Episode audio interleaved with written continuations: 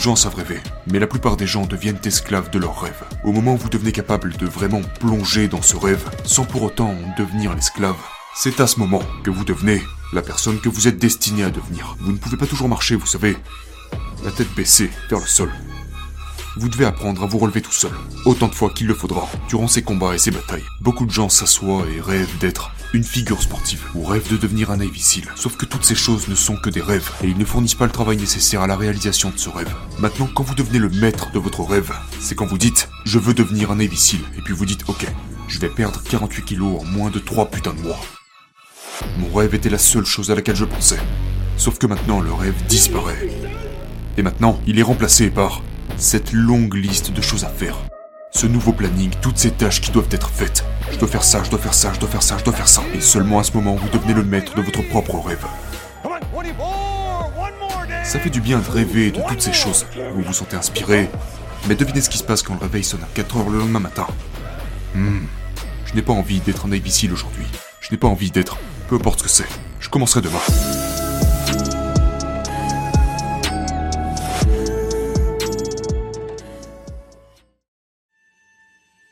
Peu importe ce que qui que ce soit peut dire dans la vie, prenez-le avec des pincettes. Prenez ce qu'il vous donne. Et ne pensez pas genre, oh, David Goggins a dit ça ou un tel a dit ça. Non. Ne prenez pas ce que je dis comme si c'était exactement ce que vous aviez à faire. Donc pour moi, ce qui fait de moi qui je suis, c'est que ma mission est très différente de la vôtre ou de celle de n'importe qui d'autre. Je dois entrer dans une situation où je me dis, ok, je suis un gars qui veut rendre les gens meilleurs. Sauf que pour que les gens s'améliorent, je dois continuellement m'améliorer moi-même. Pour arriver à ça, je ne peux pas juste dire Oh, j'ai ce CV et ce CV sera là pour toujours. C'est bon pour moi. Je dois surpasser mon succès parce que pour aider les gens, je ne peux pas juste dire que je l'ai déjà fait une fois et que ça suffit. Je dois continuer à réinventer la roue de l'esprit et toujours trouver de plus en plus de façons de la faire fonctionner pour vous. Parce que si j'amène mon message que d'une seule manière, il pourra peut-être toucher 5 personnes sur 25. Donc c'est un échec. Je dois amener mon message d'une manière qui pourra toucher les 25 personnes. Il doit être suffisamment large pour permettre aux 25 personnes qui à la base n'aiment peut-être pas le message, mais elles pourront quand même en retirer quelque chose. C'est ça, l'évolution. Vous devez continuer à évoluer. Et vous ne tirerez rien de moi à faire mon travail, à moins que je ne me surpasse quelque part et que je dise ok, tu as gagné cette somme d'argent, il est temps de se remettre au travail. Arrête de t'écouter parler. Casse-toi de ces podcasts. Ne sois pas trop présent sur les réseaux sociaux écarte-toi de tout ce bruit et retourne dans le laboratoire mental, parce que c'est de là-bas que vient la connaissance. Donc pour moi, je dois me surpasser pour pouvoir revenir avec plus de connaissances, de meilleures connaissances, plutôt que de chercher à répéter, vous savez, toutes ces choses qu'on retrouve partout sur Internet. Pourquoi les gens achètent mes livres? C'est parce que ce n'est pas du copier-coller, c'est de la véritable connaissance. J'ai construit Goggins à partir de zéro. Je suis né en tant que David Goggins, mais David Goggins n'était pas assez bon. C'était un enfant effrayé, malmené, victime d'intimidation, qui a lutté dans la vie. Et cet enfant, à chaque fois que quelque chose devenait difficile, peu importe à quel point il s'entraînait, peu importe à quel point j'étais prêt, à chaque fois que quelque chose devenait difficile pour moi, David Goggins, le vrai David Goggins, qui était faible, il abandonnait. Et je me suis vraiment rendu compte de ça au bout d'un certain moment. Et donc j'ai dû construire Goggins. Et dans ce processus, je dois constamment retourner à ce laboratoire mental. Et ce laboratoire mental nécessite l'action. C'est dans ce laboratoire mental que j'entraîne l'humilité. Et donc, c'est là que je deviens meilleur. Il est important de rester affamé. Il est important de rester affamé. Mais il est encore plus important de rester humble. Face à cette faim, vous ne pouvez pas vous regarder, genre, des gens le font même avec moi. Je regarde toujours les gens de... Je, je sais ce qui vous arrive. Je le sais parce que je suis passé par là. C'est pourquoi j'ai aidé tellement de gens à s'en sortir. Je, n'ai jamais été au-dessus de vous. J'ai même presque toujours été plus ou moins en dessous de vous. Et c'est de là que viennent mes connaissances. Donc je sais comment atteindre ces gens qui vivent dans les oubliettes. Parce que j'y ai été pendant vraiment longtemps.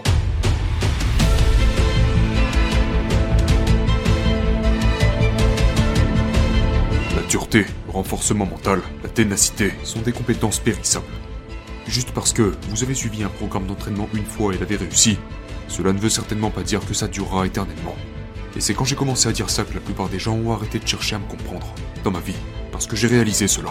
Il ne suffit pas de dire Oh, ça y est, j'ai compris, on coche la case, maintenant c'est bon pour le reste de ma vie. C'est pour cela que vous devez vous surpasser et entretenir tout ce que vous avez développé. Et l'une des choses que vous devez absolument entretenir est votre esprit. c'est l'une des choses qui demande le plus d'entretien. Et quand vous atteignez ce genre de niveau, vous devez travailler sur lui chaque putain de jour. Pas une fois par an. Est-ce que je peux faire un pas de plus? Généralement, la réponse est oui. Donc lorsque vous pouvez répondre positivement à cette question et que vous ne faites pas un pas de plus, ceci est un véritable échec. C'est un abandon. Et beaucoup de gens peuvent faire un pas de plus, mais ils choisissent de ne pas le faire. Maintenant, je ne sais pas si vous pourrez faire deux pas. Parce que pour répondre à cette question, vous devez d'abord faire le premier pas. Mais, donc si je choisis de ne pas le faire, c'est de ma faute. Et je devrais vivre avec ça. La décision d'une seconde est quelque chose par laquelle je suis passé plusieurs fois pendant cette course. Donc cette course m'a pris une centaine d'heures à terminer. Ok. Et ce que les gens ne comprennent pas, c'est que même si j'ai échoué, j'ai quand même fini dans les temps. Donc, il y a beaucoup de fierté dans ça. Maintenant, si vous passez par une centaine d'heures de... Laissez-moi utiliser la semaine de l'enfer, c'est le parfait exemple. Une semaine de l'enfer, c'est 130 heures. Et ça revient à beaucoup de secondes. 130 heures, c'est beaucoup de secondes. Et si vous perdez, disons que vous gagnez chaque seconde, sauf une. Vous avez perdu. Il suffit d'une seule seconde pour perdre toute cette bataille. Donc la décision d'une seconde, c'est juste ça. C'est quand vous êtes dans une situation où ça craint. Disons que vous êtes dans une eau extrêmement froide et que votre vie défile devant vos yeux. À chaque fois que cette vague passe par-dessus votre tête, votre esprit va tout mettre en œuvre pour vous pousser à dégager de cette eau. Sauf que vous êtes dans la semaine de l'enfer. Et vous n'êtes qu'à la première heure. Sur 130 d'affilée. Et au début, c'est comme un jeu. Ok Au début de la semaine de l'enfer, c'est des coups de feu non-stop, des explosions, c'est. C'est comme un avant-match. Tout le monde est surexcité. Vous êtes là avec vos frères d'armes, tous rassemblés ensemble. On vous pulvérise des conneries dans la gueule. C'est comme un avant-match. Tout le monde est en train de hurler, des bombes explosent, des grenades assourdissantes qui sautent de partout, des tirs de M60. Yeah, hoo-ya, fuck yeah, fuck yeah, yeah, motherfucker, yeah! Mais ensuite, ce qu'ils font, c'est qu'ils arrêtent tout ça d'une minute à l'autre. Ils arrêtent ça. Tous ces houillas, toute cette hype, et tout devient très silencieux. Et ils vous emmènent dans la zone de vague, pour quelque chose qui s'appelle le supplice des vagues. Vous vous allongez tous dans l'eau et le froid vous tétanise. Et vous vous retrouvez seul avec vous-même. Vous êtes lié par les bras avec, vous savez, vos frères à vos côtés, et vous ne savez pas s'ils vont vous laisser là longtemps ou non. Vous commencez à vous poser tout un tas de questions, vous êtes allongé dans l'eau, et cette première vague vous frappe. À ce moment, ce que fait votre esprit, c'est qu'il va directement de l'heure numéro 2 jusqu'à l'heure numéro 130. Mentalement, vous ne pouvez pas gérer 5 jours plongés dans un tel enfer. Et d'un seul coup, votre esprit commence à vous dire Tu dois sortir d'ici. Tu penses qu'à une chose, c'est foutre le camp. L'eau est glaciale, tu te demandes si tu pourras tenir aussi longtemps dans cette merde. Tu commences à te demander s'il est possible de tenir aussi longtemps dans cette eau. Et puis arrive cette décision d'une seconde. Vous avez oublié toutes les raisons pour lesquelles vous vouliez être là. Vous vous foutez des SEALs, vous vous foutez de tout ça, vous vous foutez de vous battre pour votre pays, vous ne portez plus aucun intérêt pour cet emblème qu'il pourrait mettre sur votre poitrine, vous ne voulez plus tout ça. À ce moment, tout ce que vous voulez, c'est rentrer chez vous. Vous voulez être au chaud, vous voulez peut-être quelque chose à manger, vous voulez que votre femme vous prenne dans ses bras, et vous savez que toutes ces choses confortables se trouvent juste derrière cette décision d'une seconde. Et c'est là que les gens perdent.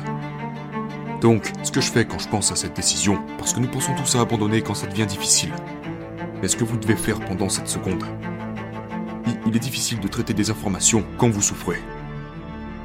Parce que cette souffrance prend le dessus, et vous n'arrivez plus à penser de manière rationnelle. Tout ce à quoi vous pensez, c'est vous protéger, c'est sauver votre peau, sauf que ce n'est pas une pensée rationnelle. Ce n'est pas une pensée qui va vous aider à traverser les moments difficiles. Et la plupart des gens échouent face à cette seconde. Du coup, qu'est-ce que je fais devant cette décision d'une seconde? Et il y a tout un processus derrière ça, mais quand cette seconde est arrivée, je suis physiquement resté dans cette eau. Parce que si je sors de l'eau, tout s'arrête. Donc je reste physiquement dans l'eau, mais mentalement.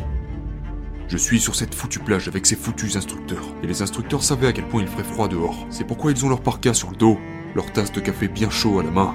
Eux, ils n'ont plus à faire ça parce qu'ils sont déjà passés par là. Et maintenant, c'est à toi de passer par là. Donc mentalement, je suis sur la plage avec eux. Physiquement, je suis toujours dans l'eau. Mais mentalement, je suis avec eux bien au chaud. J'ai rien à faire, j'ai ma parka sur le dos, et maintenant je peux commencer à penser logiquement. Parce que je suis au chaud maintenant. Mentalement, je suis au chaud. Donc quand cette seconde est arrivée pour la première fois, je me suis dit, n'abandonne pas encore, mon gars.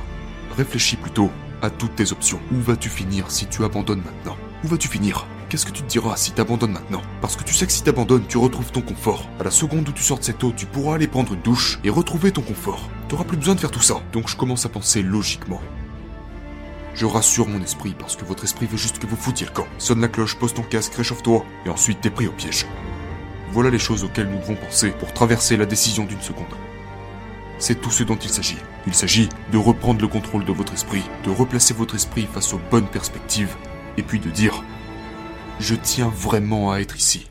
Et je sais que je vais faire face à beaucoup de ce genre de secondes à travers ce voyage de 130 heures. Et je dois apprendre à les contrôler, car si j'échoue, à une seule de ces secondes, je ne deviendrai pas un Navy Je ne deviendrai pas médecin, je ne deviendrai pas avocat. Peu importe ce que vous voulez devenir, vous ne le serez pas. Voilà à quel point cette décision d'une seconde est importante. Il s'agit de... Lorsque votre esprit commence à prendre le contrôle sur vous, vous devez lui répondre ⁇ Va te faire ⁇ C'est moi qui te contrôle en forêt. C'est vraiment de ça qu'il s'agit.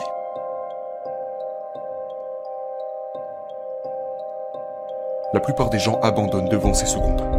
Et puis cette seule seconde mène à 20 ans, 30 ans, 40 ans de regrets.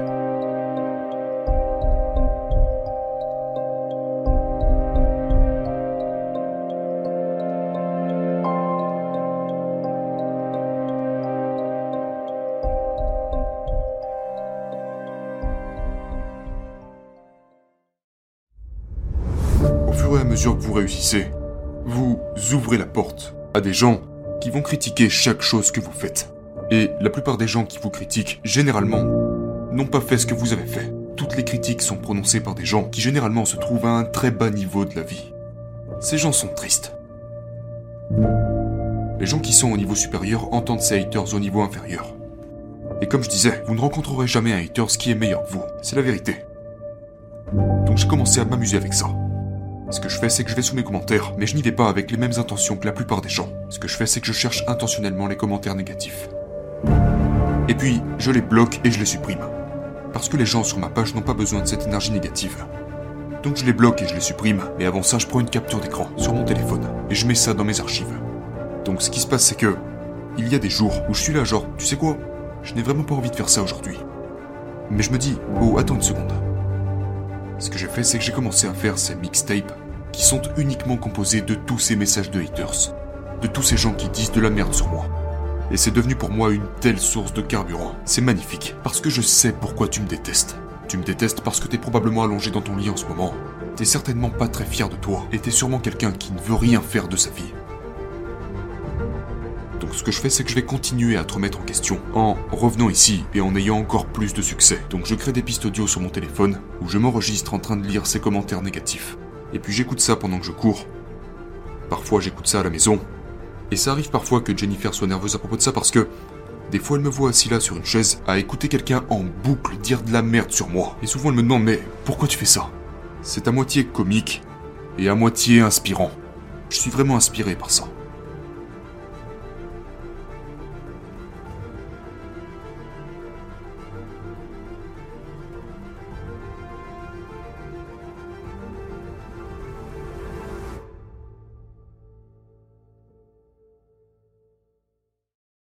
Si on remonte à l'époque où je pouvais être parfois victime d'intimidation, ou dans des périodes très sombres de ma vie, cela m'aurait vraiment dérangé. Je, j'aurais voulu rétorquer en retour. J'aurais été là, genre, à me justifier à longueur de journée. Mais maintenant, je suis arrivé à un point où je peux entendre tout ça, et réellement en profiter. Parce que je sais d'où ça vient. J'ai étudié tout ça. Donc je ne me contente pas simplement de l'écouter et de m'en moquer. À la place, j'examine tout ça. Parce qu'il y a bien longtemps maintenant, j'étais aussi une de ces personnes. J'étais une de ces personnes qui, quand elle voyait quelqu'un réussir, et que je ne comprenais pas comment je pouvais le faire moi aussi, je me disais, oh, c'est n'importe quoi. C'est sûr qu'il triche. C'est pas possible de faire ça. J'étais, j'étais cette personne négative parce que je n'y étais pas arrivé, et je ne voulais pas non plus travailler pour y arriver. Donc tous ces gens qui déversent leur haine sur les autres, je les ai étudiés, et j'ai acquis beaucoup de connaissances grâce à eux et j'ai surtout acquis beaucoup de connaissances en m'étudiant moi-même lorsque j'étais dans cet endroit sombre.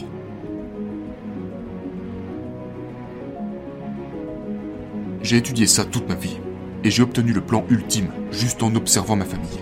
Parce que j'étais le plus petit de la famille. L'enfant le plus jeune de la famille a le total avantage.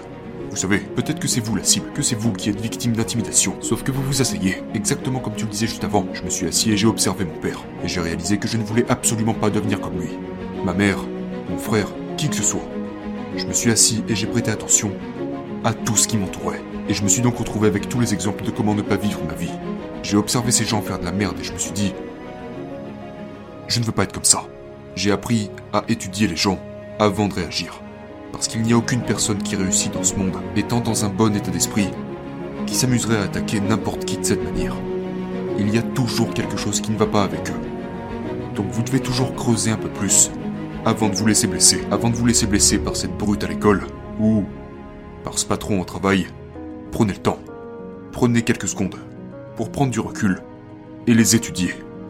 Parce que la plupart des gens qui sont dans un bon état d'esprit, ça ne les intéresse pas de savoir ce que vous faites. Ils ne se soucient pas de ce que vous faites. Ils n'essaieront pas de vous détruire. En fait, ils essaieront plutôt de vous faire monter avec eux. À la place de détruire qui vous êtes en tant que personne. La plupart des gens qui font ça sont en fait très, très malheureux.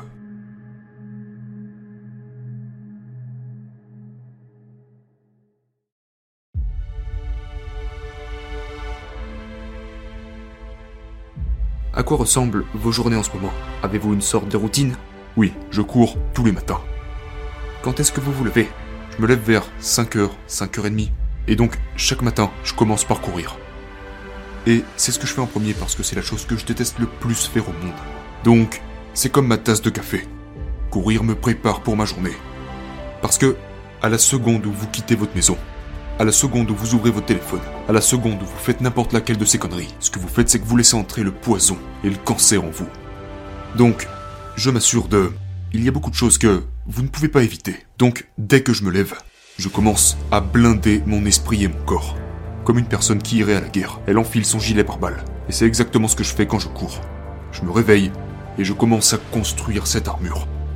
Et quand je reviens dans le monde réel, que je commence à regarder mon téléphone, je suis prêt. Je ne me lève pas en retard, je n'ai pas à me précipiter, je ne suis pas désorganisé. Parce que je sais qu'aujourd'hui je vais me faire frapper à la gueule. Et c'est tout un art de se faire frapper à la gueule. Et c'est pourquoi ces choses sont importantes. Quand vous vous réveillez, vous devez vous donner cette conviction. Vous devez vous donner cette confiance. Et pour moi, cela commence par cette course. Et donc, après cette course, je rentre à la maison, je mange quelque chose. Quelle distance parcourez-vous généralement par jour? Jamais moins de 20 km. Donc 20 km c'est le minimum. Ça me prend généralement quelque chose comme 1h30 à 2h chaque matin. Puis je mange un peu et je vais à la salle de sport. Et puis après ça, euh, je m'occupe de tout ce qui est prévu pour la journée en question. C'est comme ça que je fonctionne tous les jours. Et vous faites toujours vos étirements le soir? Tous les soirs, absolument tous les soirs. Ok, donc 2 heures d'étirement chaque soir, 90 minutes à 2 heures de course chaque matin. Combien de temps dure votre séance à la salle de sport? Ça dépend. 45 minutes à 1h30. Oh ouais, et je fais du vélo aussi. Vous faites du vélo aussi? Ouais. Pendant combien de temps vous faites du vélo? En fait, ça dépend. Je fais beaucoup de vélo stationnaire en ce moment. Je fais ça au moins 3 ou 4 jours par semaine. Donc, Ça vous prend presque toute votre journée. Il n'y a pas beaucoup de place pour autre chose. si, il y en a. Il y en reste pas mal. J'utilise mes 24 heures plutôt correctement. Comment sont vos nuits de sommeil? Elles sont très bonnes. D'accord, genre 8 heures, quelque chose comme ça? 7 à 8 heures. Ouais, Dans tous les cas, vous en avez besoin avec ce genre de volume. ouais, 7 à 8 heures de sommeil. Et puis tous les soirs, vous faites vos étirements? Tous les soirs. Mais pour en revenir à ce que vous disiez plus tôt sur le fait de surpasser le succès, en suivant ce genre de routine, vous ne pouvez même pas profiter de votre succès, genre un dixième du temps. Exactement. Vous ne pouvez pas vous ramollir. Exactement. C'est exactement ça. Donc, même si tout ça se cassait la gueule, ça ne changerait rien pour moi. Parce que mon planning ne me le permet pas. Et, et c'est mon facteur de croissance. Je crois que nous devons construire notre propre estime. L'estime, c'est comme... Il y a plusieurs sortes d'estime comme... Votre mère qui vous dit de croire en vous-même, et il n'y a rien de mal avec ça. Mais il y a aussi l'estime qui se construit. Et l'estime qui se construit est celle où vous êtes constamment genre. Personnellement, j'ai grandi dans un mauvais environnement. Donc la façon que j'ai trouvé de construire cette estime était à travers des tâches intimidantes que je me suis imposé de faire. Et donc c'est la preuve positive que je peux. Et tout ça est corrélé. Et c'est comme ça que cet enfant bon à rien que je croyais être a pu devenir celui que je suis aujourd'hui. Parce que maintenant je peux me dire, hmm, j'ai été dans trois semaines de l'enfer. Je suis allé à la Ranger School. Je suis passé par la Delta Force. Vous avez construit une pile indéniable de preuves. Toutes ces choses sont les preuves. Vous devez construire votre confiance en vous. Vous devez construire votre estime. Il ne suffit pas de se dire genre, euh, je suis capable de faire ça. vous devez pouvoir regarder dans vos archives et réaliser Ouais, j'en suis vraiment capable. C'est ça la confiance. Et cela se construit à travers tous les défis que vous relevez.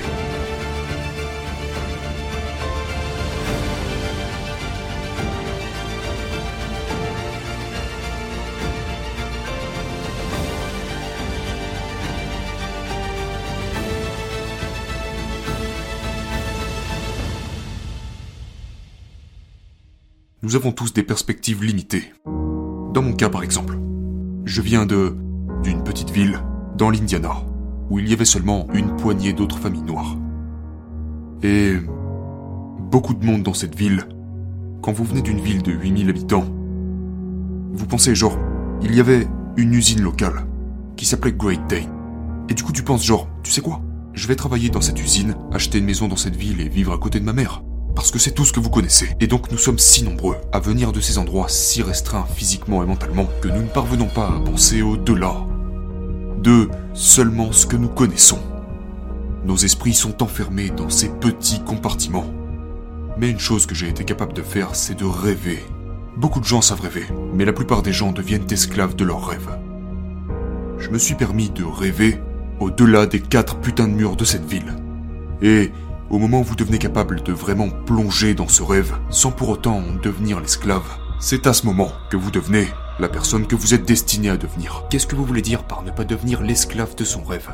Beaucoup de gens s'assoient et rêvent d'être une figure sportive, ou rêvent de devenir un Navy ou rêvent de devenir un astronaute. Sauf que toutes ces choses ne sont que des rêves, et ils ne fournissent pas le travail nécessaire à la réalisation de ce rêve. Maintenant, quand vous devenez le maître de votre rêve, c'est quand vous dites « je veux devenir un Navy Seal », et puis vous dites « ok, je vais perdre 48 kilos en moins de 3 putains de mois ». Mon rêve était la seule chose à laquelle je pensais. Sauf que maintenant, le rêve disparaît. Et maintenant, il est remplacé par cette longue liste de choses à faire. Ce nouveau planning, toutes ces tâches qui doivent être faites. Je dois faire ça, je dois faire ça, je dois faire ça, je dois faire ça. Et seulement à ce moment, vous devenez le maître de votre propre rêve. Ça fait du bien de rêver de toutes ces choses. Vous vous sentez inspiré, c'est bien tout ça. Mais devinez ce qui se passe quand le réveil sonne à 4 heures le lendemain matin, et que vous devez vous entraîner. Hmm, je n'ai pas envie d'être un Seal aujourd'hui.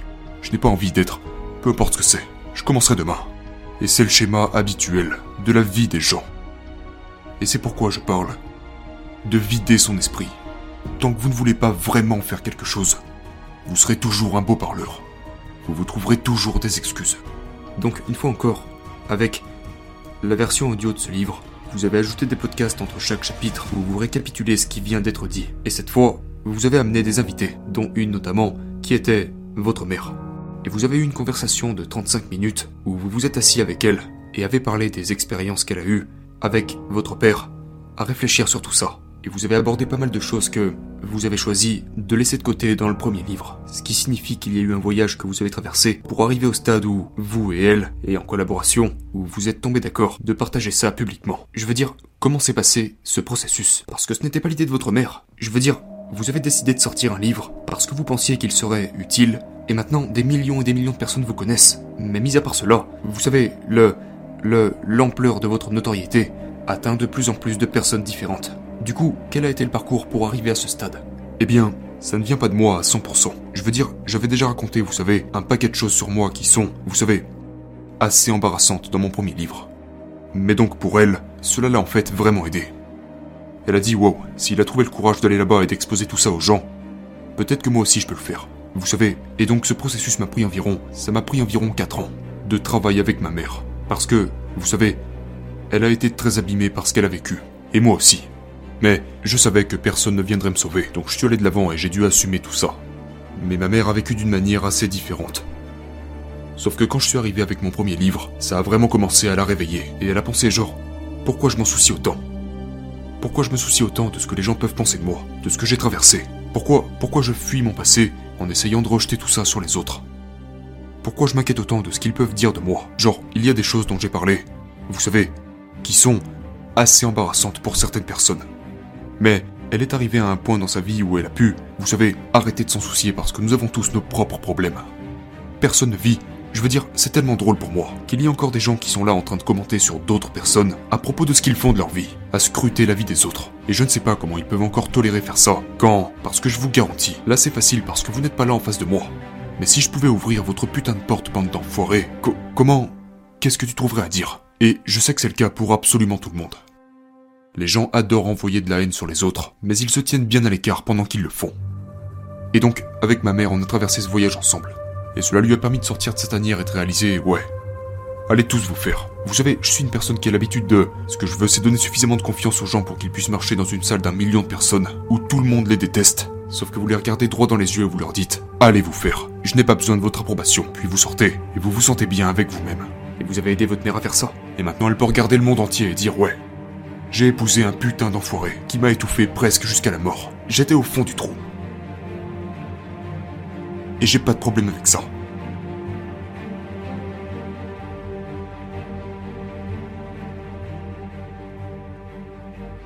L'un des jours sur lesquels vous vous concentrez un peu dans cette conversation est le jour où elle a décidé de quitter votre père et vous emmener, vous et votre frère, avec elle. Y a-t-il quelque chose que vous avez appris après réflexion Ou vos deux expériences vous ont ouvert à une nouvelle prise de conscience? C'était un moment difficile pour elle. Et, et pour moi aussi, mais j'étais prêt à partir depuis longtemps. J'attendais juste qu'elle trouve enfin le courage de le quitter. Et je ne pense vraiment pas que... Je pense que c'est à partir de là que les dégâts ont vraiment commencé. À partir du moment où elle l'a quitté et que son combat s'est arrêté. C'est un peu comme quand vous courez 160 km.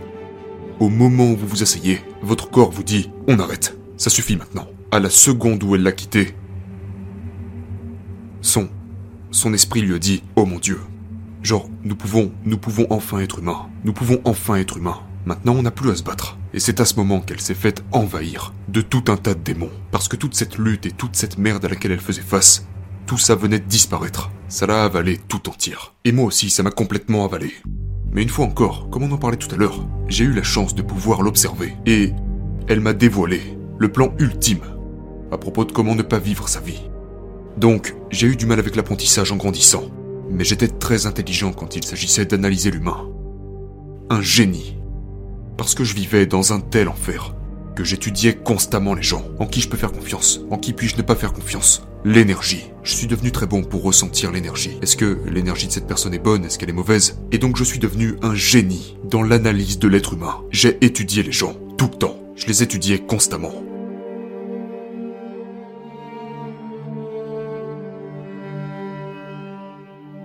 Elle parle également dans cette conversation avec vous du fait qu'elle avait envisagé de se suicider. Oh ouais.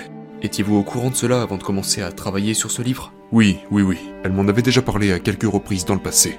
Et... Euh, je suis surpris qu'elle l'ait fait. Vous savez, il y a beaucoup d'histoires qu'elle n'a encore jamais dit, dont elle ne parlera probablement jamais. Et je n'en parlerai jamais, tant qu'elle ne se sent pas de le partager. Mais... Ouais, c'était... c'était la mauvaise façon d'agir. Et donc je lui ai attribué le mérite d'avoir trouvé la force de dire ok. Je dois continuer sur cette voie et aller chercher ce que l'avenir me réserve. Elle disait que la seule raison pour laquelle elle ne l'a pas fait, c'était vous et votre frère, car elle savait que ça voudrait dire qu'elle vous laisserait entre les mains de ce tyran qui allait encore plus vous maltraiter qu'avant si elle n'était plus là pour vous protéger. Ce qui est, ce qui est très beau, mais c'est aussi beaucoup de pression. C'est beaucoup de pression pour un enfant d'être la seule raison pour laquelle sa mère est toujours en vie. Et c'est aussi une terrible conclusion sur l'état de sa vie. À savoir que la dernière chose qui la retenait de se suicider était ces, ces deux garçons. Mais c'est aussi très honorable d'une certaine manière. Parce que très peu de gens n'ont qu'une seule chose à laquelle se raccrocher. Vous n'avez pas besoin de tout un tas de choses. Parfois, tout ce qui m'a permis de faire un nouveau pas en avant était lié à une seule chose. Et il faut garder en tête qu'une seule chose peut vous mener à deux choses, à trois choses, à quatre choses. Donc c'est ce qui est honorable à ce sujet. Maintenant elle a 75 ans, elle est à la retraite, et elle est arrivée jusque-là grâce à une seule chose.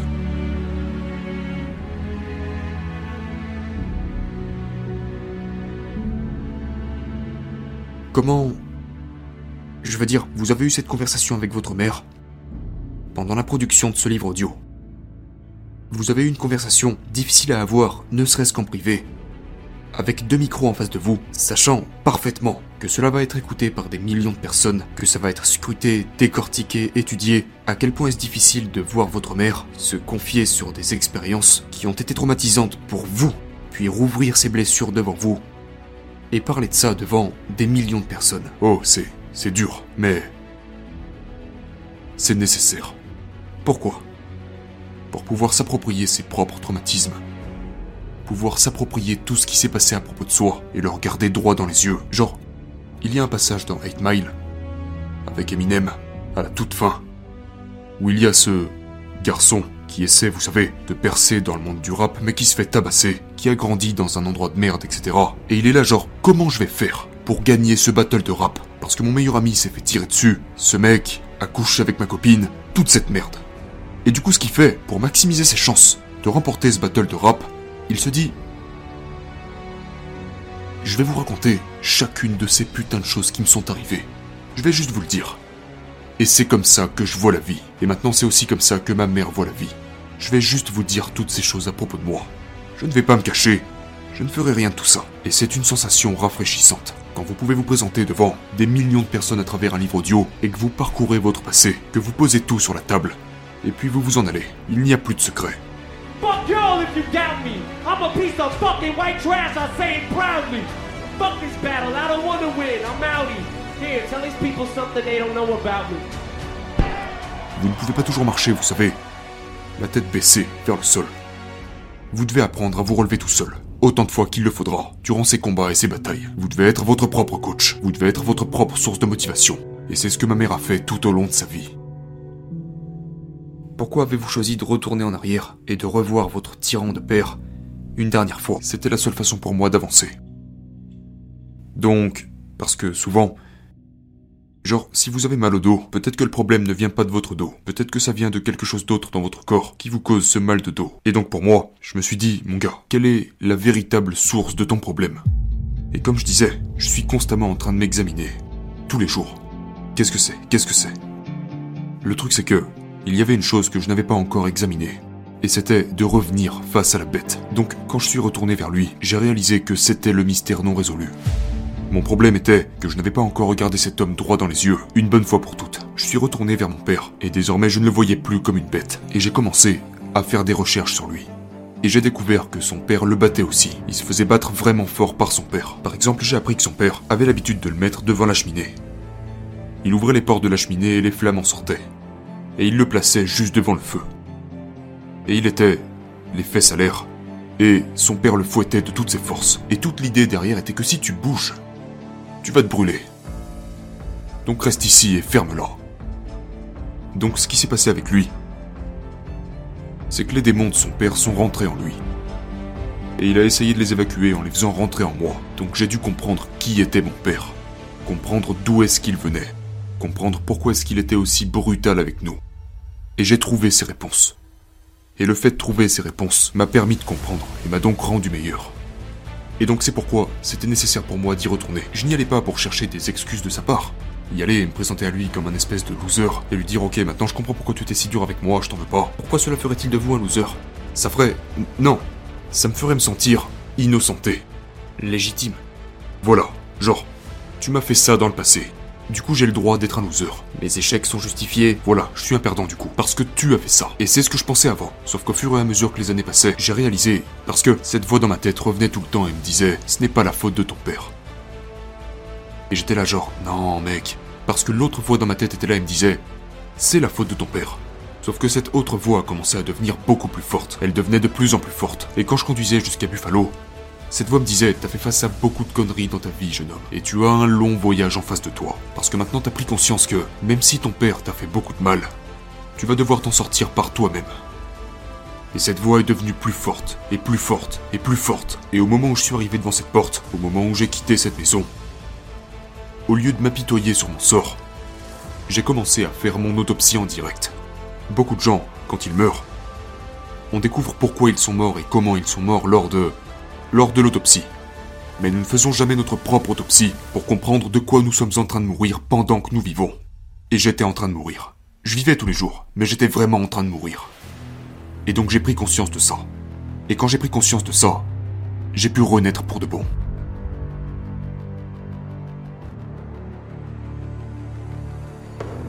J'essaie juste d'élever les gens. J'essaie de renforcer leur esprit.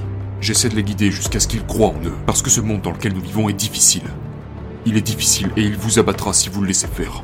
Le monde dans lequel nous vivons, la vie que nous vivons, est l'ultime compétition, et elle essaiera de vous faire éliminer. Elle trouvera vos faiblesses, et elle vous martèlera. C'est comme un terrain d'entraînement. À 100%. Donc, si je peux vous aider à construire votre armure, à renforcer votre confiance, jusqu'à arriver au point où rien ne peut plus vous blesser parce que vous savez exactement qui vous êtes. Vous confrontez vos démons, au point où vous pouvez écouter votre propre livre audio dans votre tête. Peut-être que vous n'avez pas écrit de livre, mais dans votre tête, vous pouvez entendre tous vos traumatismes passés. Vous êtes capable de les écouter. Et puis ensuite de dire, ok, maintenant, maintenant je peux parler aux gens de ce que j'ai vécu. Je ne me sens plus embarrassé. Je ne ressens plus aucune honte. Avoir honte est l'une des plus grandes choses qui tuent les gens de nos jours. Mentalement, parce que ça les empêche d'avancer. Ils ont honte d'eux-mêmes. N'ayez jamais honte de ce que vous avez fait dans votre vie. Faites-y face, arrangez-le, devenez meilleur. Nous sommes humains. Si vous pensez que vous êtes condamné à être celui ou celle que vous pensez être, vous répéterez continuellement les mêmes putains d'erreurs. Vous devez prendre ces connaissances que vous avez apprises, parce que toutes ces choses sont de la connaissance. Donc j'essaie juste de donner aux gens la force de retourner dans les archives de leur vie. Parce que, pour tous ces moments où vous vous êtes foiré, il s'est probablement passé quelque chose dans votre vie. Donc parcourez les archives. Déterrez-les. Étudiez-les. Et puis, utilisez-les pour vous-même. Vous parlez souvent de performer sans objectif. Qu'est-ce que ça veut dire? Donc, genre, par exemple, disons que vous n'avez aucune course. Disons que vous n'avez aucun cours à suivre, aucun, vous n'avez rien qui vous attend, vous n'avez pas de but dans la vie. Vous savez, les gens ont besoin d'avoir un but pour se lever, ils ont besoin d'un but à accomplir. Mais vous devez arriver à un point dans votre vie où il n'y a rien sur le registre. Il n'y a pas de 5 km, il n'y a, il n'y a pas de, de je vais aller à l'école pour obtenir ceci ou cela, mais quand même performer au plus haut niveau. Parce que les gens ne comprennent pas que, un jour, cette chose arrivera. Et si vous ne vous entraînez pas constamment, même sans la présence de but, vous ne serez pas prêt le moment venu. Les gens sont constamment à la recherche de cet objectif magique. Mais ce qui est drôle à propos de ça, c'est que les gens ont besoin de cet objectif pour performer. Mais ils ne prennent jamais une seconde pour réaliser que cet objectif est toujours là. Cet objectif ne nous quitte jamais. Parce que le véritable objectif, c'est vous. Vous êtes toujours l'objectif. Maintenant, peut-être que vous avez d'autres objectifs, comme devenir un imbécile ou aller à l'université ou peu importe, mais l'objectif principal de votre vie, c'est vous. Donc, si vous vous réveillez le matin et que vous ne voulez rien faire, ça veut dire que vous ne vous souciez pas assez de vous-même. Et c'est ce que vous devez vraiment rechercher. Genre, mon gars, pourquoi est-ce que je ne fais pas ça simplement pour moi? Parce que c'est, c'est l'ultime but de la vie, de devenir meilleur. Donc, c'est le seul objectif que j'ai besoin d'avoir. Donc la raison pour laquelle je continue chaque jour, même si je n'ai pas de course à venir, de diplôme à obtenir, qu'il n'y a rien en face de moi, je le fais quand même parce que je veux pouvoir être fier de moi. Mais quand vous vous réveillez le matin, qu'il fait froid, humide, qu'il fait noir, que vous n'avez plus de cartilage dans vos genoux, des blessures ou tous ces problèmes que vous pouvez avoir aujourd'hui, parle toujours. vous avez ces problèmes, n'est-ce pas? Continue de parler, continue de dire ce que tu étais en train de dire. Votre femme vous dit de rester au lit, c'est confortable, c'est agréable, vous pourrez le faire plus tard, vous avez d'autres problèmes à gérer, vous êtes fatigué, parce que je sais que la plupart des gens, même les plus durs, n'auraient pas envie de faire ce que je fais. C'est comme ça que vous montez au niveau supérieur. C'est comme ça que vous évoluez. Et je sais qu'il y a tout un tas de personnes qui pensent ça à propos de moi. Et tout ça me motive. Ça me rend foutrement heureux que t'en viennes à dire quelque chose comme ça. Ça apporte beaucoup de joie dans ma vie. Pourquoi? Parce que je sais qu'il y a tellement de gens qui ont le potentiel, mais qui refusent simplement de se lever de ce canapé, qui refusent d'étudier quelques heures de plus, qui refusent d'approfondir la chose, d'aller plus loin. Et c'est là que je prends l'avantage. Aujourd'hui, mon ami, il est tellement facile d'être fort parce que la plupart des gens sont faibles. La plupart des gens ne veulent pas faire ce kilomètre supplémentaire. Ils ne veulent pas faire cet effort supplémentaire parce que ça craint, c'est inconfortable, c'est solitaire.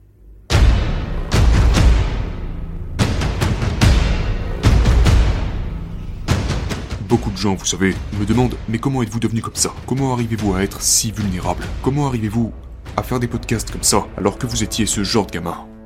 En surmontant les choses, en les combattant. Et vous devenez très très puissant. Quand vous vous surmontez vous-même, quand vous surmontez toutes ces choses dont vous voulez vous débarrasser, ces choses dont vous avez peur.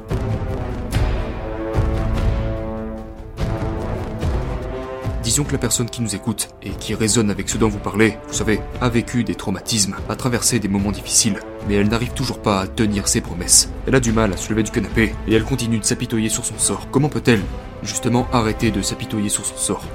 C'est un cas difficile. Parce que vous devez le vouloir. Vous devez vouloir être meilleur. En allant chercher cette fierté en vous-même. Vous, vous devez être fier de vous. Vous devez avoir quelque chose en vous, que ce soit votre nom de famille, même la plus petite chose qui soit. Vous devez être fier de vous-même. Si vous n'arrivez pas à être fier de vous-même, personne ne pourra vous l'apporter. Parce que vous allez toujours faire des compromis, vous allez toujours retomber. Exactement. Je suis très fier de moi. Et c'est pourquoi, quand les gens me disaient, tu sais que tu peux faire mieux que Can't Me. Bien reçu. On va voir ça.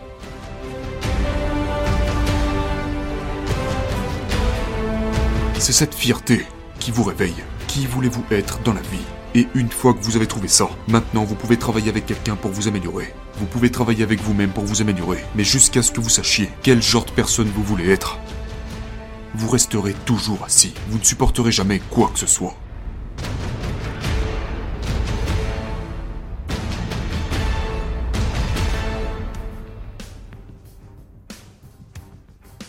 C'est dans la bataille que vous trouvez la paix. Partir en guerre contre soi-même vous permettra d'atteindre la paix intérieure. Parce que vous savez exactement qui vous êtes. Et pour moi, c'est vraiment comme ça que j'ai trouvé la paix. 19! Yeah! 20, you got some more in there. 21! Yeah, get it again! Come on, we want to see it! Good! 22!